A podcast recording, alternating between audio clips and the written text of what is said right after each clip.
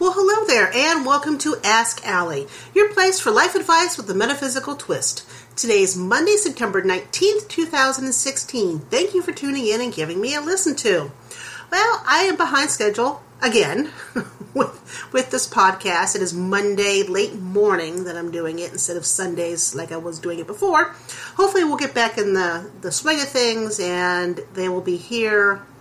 It will be here when you wake up bright and early on Mondays. My root canal, it's one of the reasons I'm behind schedule. It is infected, and I took antibiotics, and it is still infected.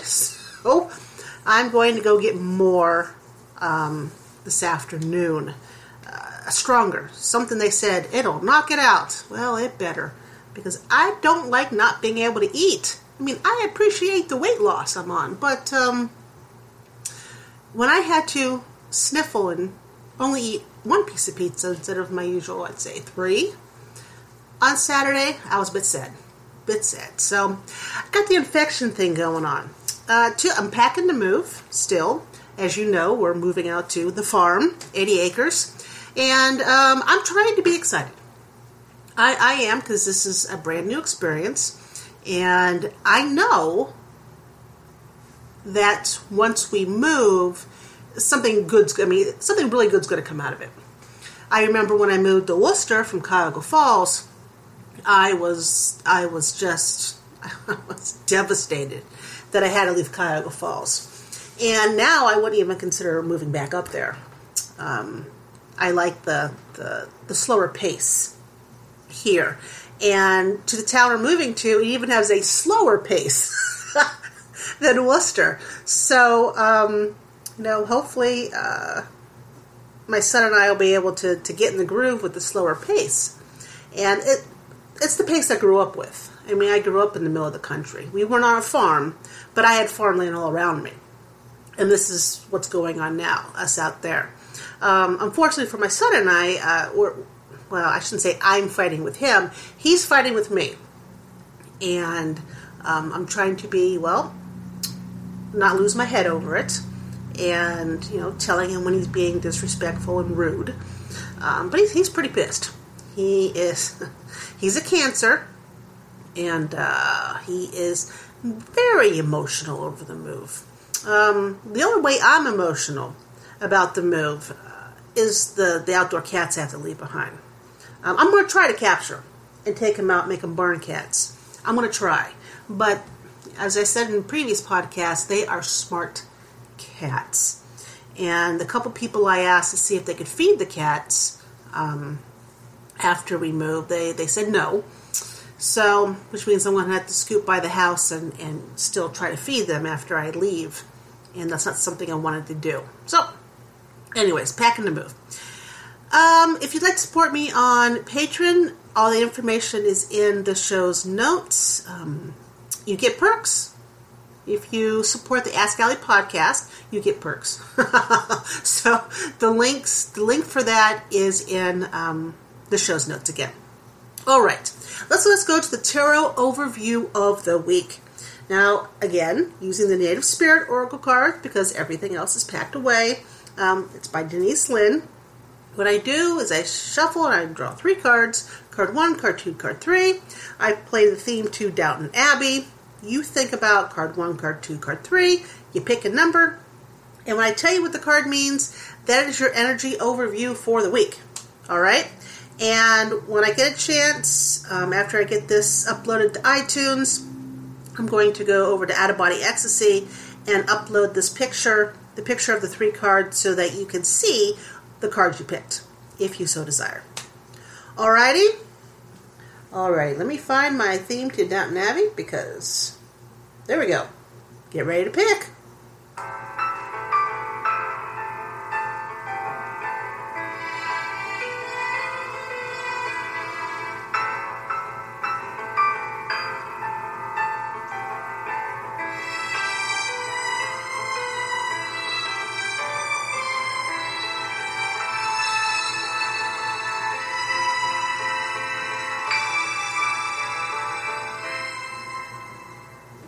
Okay, what did you pick? Card number one, card number two, or card number three?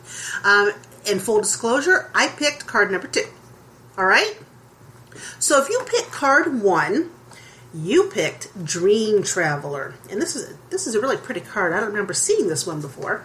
Um, Dream Traveler is you are a channel for spirit.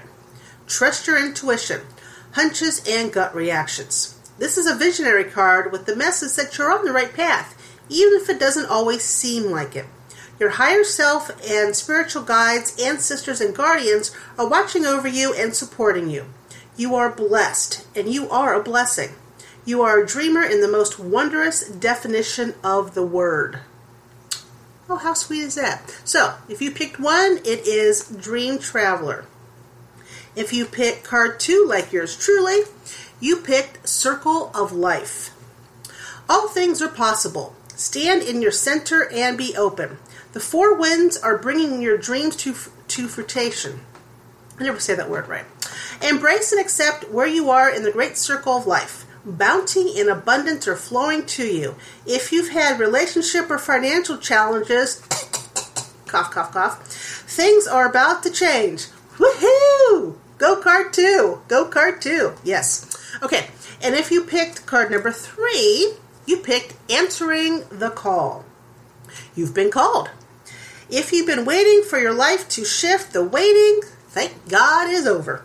Your true and authentic life is happening. If you've been hoping for a sign, this is it. Hello. Right now, your spirit guides, ancestors, and loved ones who have passed on are sending you messages, love, and healing. You've been called, and a gateway is opening for communications from the spiritual realms. Now and in the days ahead, signs from spirit will be all around you. Watch for them. Wow, we got some. We got a great three cards. Man, this is this is telling you guys that hey, we're the, we're doing the right thing. No matter which card you picked, you're doing the right thing. Isn't that awesome? I think it is. That's a good way to start the week. All right. And speaking of a good way to start a week, let us head over to uh, the topic because we do not have any questions for me to answer this week. Um, the topic is five steps to making a soulful connection. Now, last, I think it was last week, I did the 10 guiding principles. And if you have not listened to that podcast, give it a listen to. You can fast forward all the way to the topic section, listen to the, the 10 things I talk about, and then come back and listen to this. Okay? Um, because the 10 guiding principles, they are important. You might not think so, even those those of you who listened to last week's podcast already, you may not think they're important, um, but they are. Okay. Um, okay, so five steps to making a soulful connection. Now, you can make a soulful connection when you're by yourself, or you can make it when you're in front of somebody or in person. So, the first one is five steps to making a solo soulful connection. Okay? Step one set aside five minutes. Just five minutes. Step two, remember the 10 guiding principles. Hence, last week's podcast. Three, close your eyes and think about who is the soul connection. Who is it you wish to connect to? Step four, see a cord of light start from your heart and connect to your connection's heart. Okay, unless you're like 0.0001% of the population, all of our hearts are in the right are in the same spot. Okay, it doesn't have to be the heart chakra. If you want to aim heart chakra, heart chakra, that's fine. But see a cord in your mind's eye from your heart to their heart, and it doesn't matter where in the world they are. You don't have to, you know, take it over mountains and through oceans and and and through cities. Just think the cord of light on you going to the cord of light on them like they're across the room. Okay? Okay, so you're connected. Step five for 30 seconds to a minute, send love from your heart to their heart. For example, you could see the word love go from your heart to their heart repeatedly for 30 seconds to a minute. Or you could be you know thinking feeling and feeling love, feel love and watch it travel from your heart to their heart. I've known some people who take the word love and like toss it It's like the, they catapult it from one heart to another. You can send green and pink light from your heart to their heart. However, you feel to send love. Lucky. Really? However, you feel to send love, do it. Okay? And those are the five steps. It's very simple. Five steps. Now, five steps to making an in person soulful connection. That means that they are in your physical vicinity. Okay? Step one remember the 10 guiding principles, right? From last week. Two, pick out who you who your soul connection is going to be. Step three. Now you're actually going to have to speak to this person or make eye contact because step three is make a connection by saying hi or have a short conversation or by making eye contact. Step four, from your heart to their heart, send them love. And it can be any of the combinations that I talked about in step five previously. And then step five for this one, smile. And there you go. Smile. And you can smile, by the way, um, for the previous one, but that would make it six steps. And uh, I want to keep it five. I'm not going to lie.